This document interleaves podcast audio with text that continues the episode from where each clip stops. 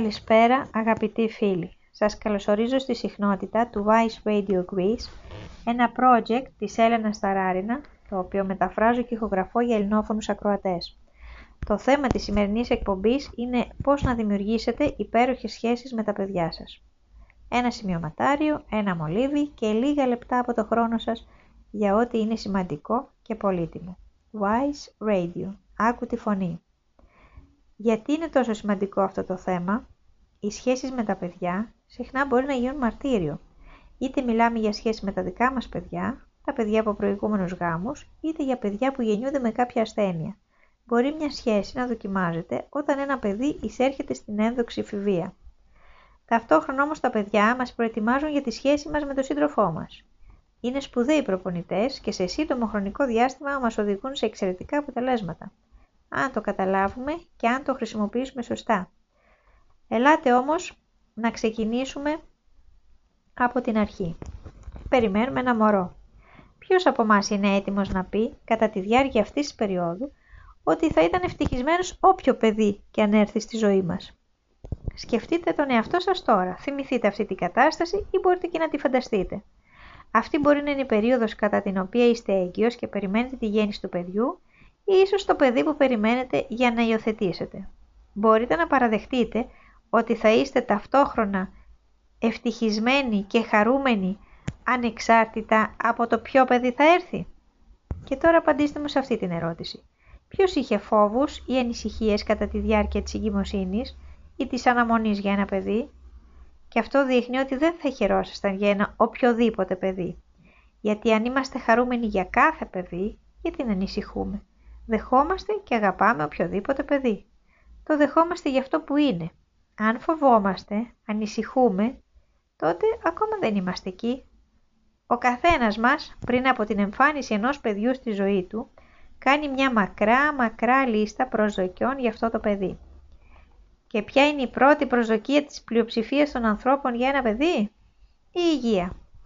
Ακόμα και αυτό είναι μία από τις προσδοκίες μας. Στη συνέχεια μπορεί να έρχονται τα έξυπνος, στοργικός, επιτυχημένος, ταλαντούχος, όμορφος, καλός, όμορφο, ήρεμος, να ξέρει να αγαπάει, ενεργητικός, υπάκουος, καλός μαθητής.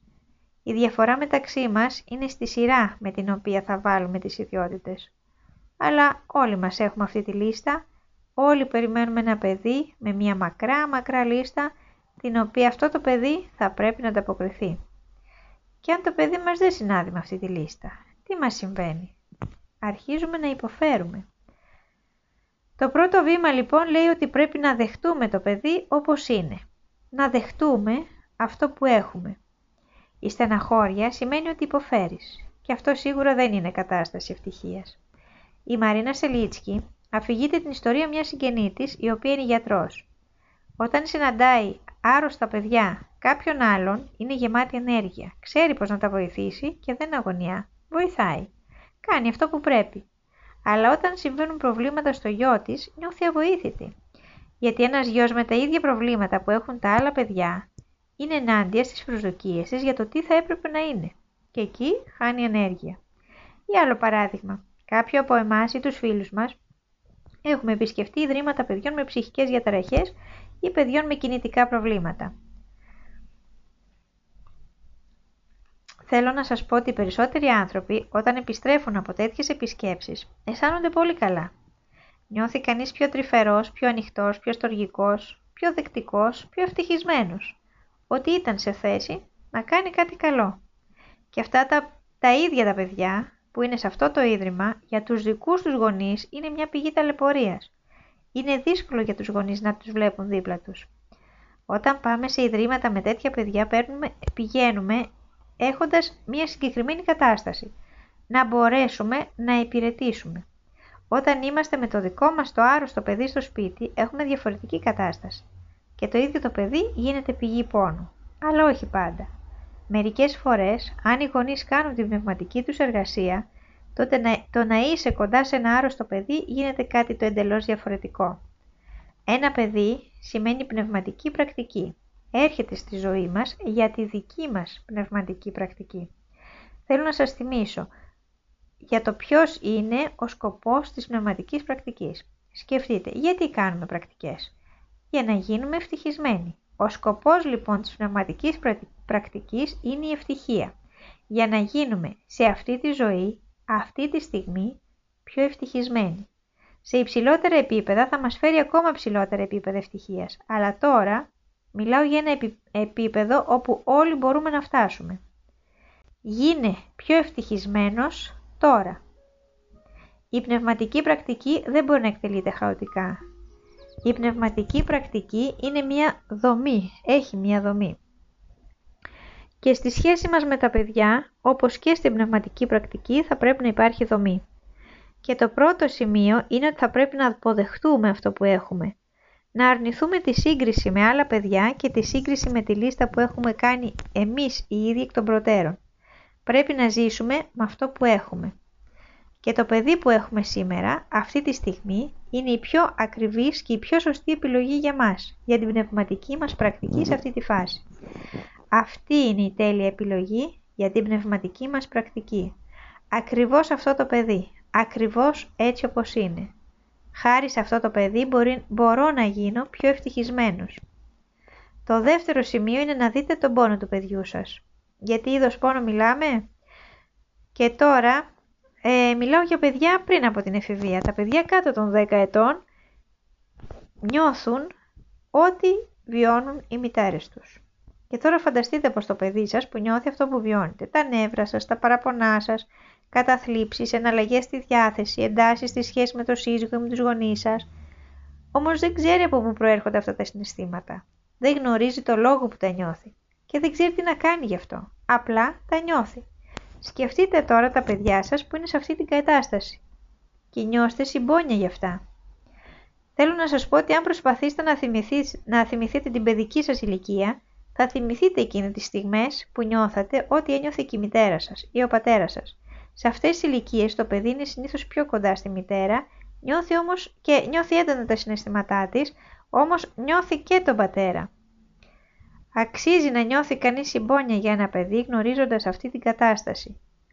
Τι πρέπει να κάνουμε όμως αν το καταλάβουμε αυτό; Δουλέψτε τη συναισθηματική σας κατάσταση, έτσι ώστε οι άνθρωποι δίπλα σας να σταματήσουν να υποφέρουν. Οι έφηβοι δεν αρχίζουν τυχαία να επαναστατούν. Απλώς βαρέθηκαν να νιώθουν αυτό που νιώθουν οι γονείς τους. Θέλουν να το ξεφορτωθούν. Έτσι αρχίζουν να αποστασιοποιούνται από εμάς. Το κάνουν για να είναι σε μια ανεξάρτητη συναισθηματική κατάσταση, γιατί δεν είναι εύκολο κανείς να βιώνει τα συναισθήματά μας. Αν το δεύτερο σημείο είναι να νιώσουμε συμπόνια για το παιδί, το τρίτο σημείο είναι να νιώσουμε αγάπη για το παιδί. Και θα πείτε ότι όλοι αγαπάμε τα παιδιά μας. Όμως αυτό που βιώνουμε προς τα παιδιά μας δεν ονομάζεται αγάπη. Είναι βέβαια πιο σχετικό στην περίοδο της εφηβείας. Τι σημαίνει αυτή τη στιγμή; Τα μωρά, για παράδειγμα, τα αγαπάμε με άνεφορον αγάπη. Δεν περιμένουμε να ανταποκριθούν ή να είναι ευγνώμονες ή να αναγνωρίσουν την προσφορά μας. Σε αυτή την κατάσταση παραμένουμε μέχρι κάποια ηλικία, μικρή σχετικά. Και ύστερα παίρνουμε τη λίστα μας, την οποία έχουμε ήδη ετοιμάσει και αρχίζουμε να αγαπάμε σύμφωνα με τον κατάλογο. Πόσο χαρούμενο με κάνεις; Νιώθω ντροπή ή περηφάνεια με τις πράξεις σου;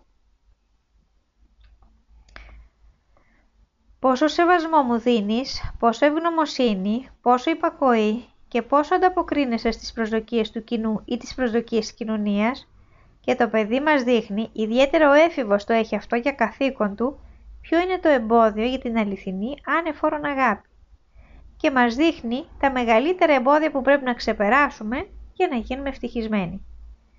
Έτσι, σήμερα μιλήσαμε για την αγάπη για τα παιδιά, τη γνωστή, τη συνηθισμένη με τη λίστα των προσδοκιών και την άλλη, την άνευ όρων αγάπη. Είπαμε επίσης τρία βασικά σημεία στη σχέση με τα παιδιά.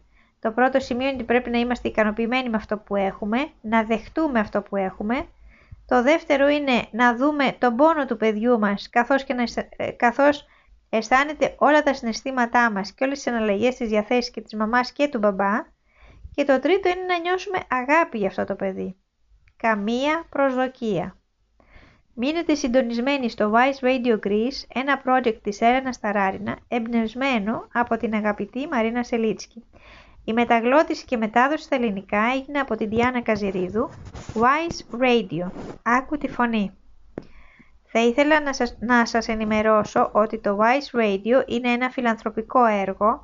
Υπάρχει ένα σύνδεσμο στο προφίλ. Όλα τα κεφάλαια που θα συγκεντρωθούν για το έργο αυτό θα, θα χρησιμοποιηθούν για την κατασκευή ενός διεθνούς εκπαιδευτικού κέντρου, το οποίο θα ονομάζεται Ναλάντα.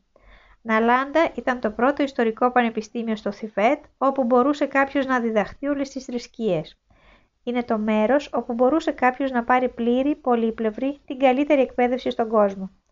Και θα θέλαμε πάρα πολύ οι άνθρωποι που ψάχνουν για τους δασκάλους τους, ψάχνουν για την πνευματική τους πορεία, ψάχνουν για την ειρήνη στην καρδιά, να υπάρξει ένα μέρος και να είναι πανέμορφο όπου μπορούν να απομονωθούν καθώς και να διδαχθούν από τους καλύτερους δασκάλους.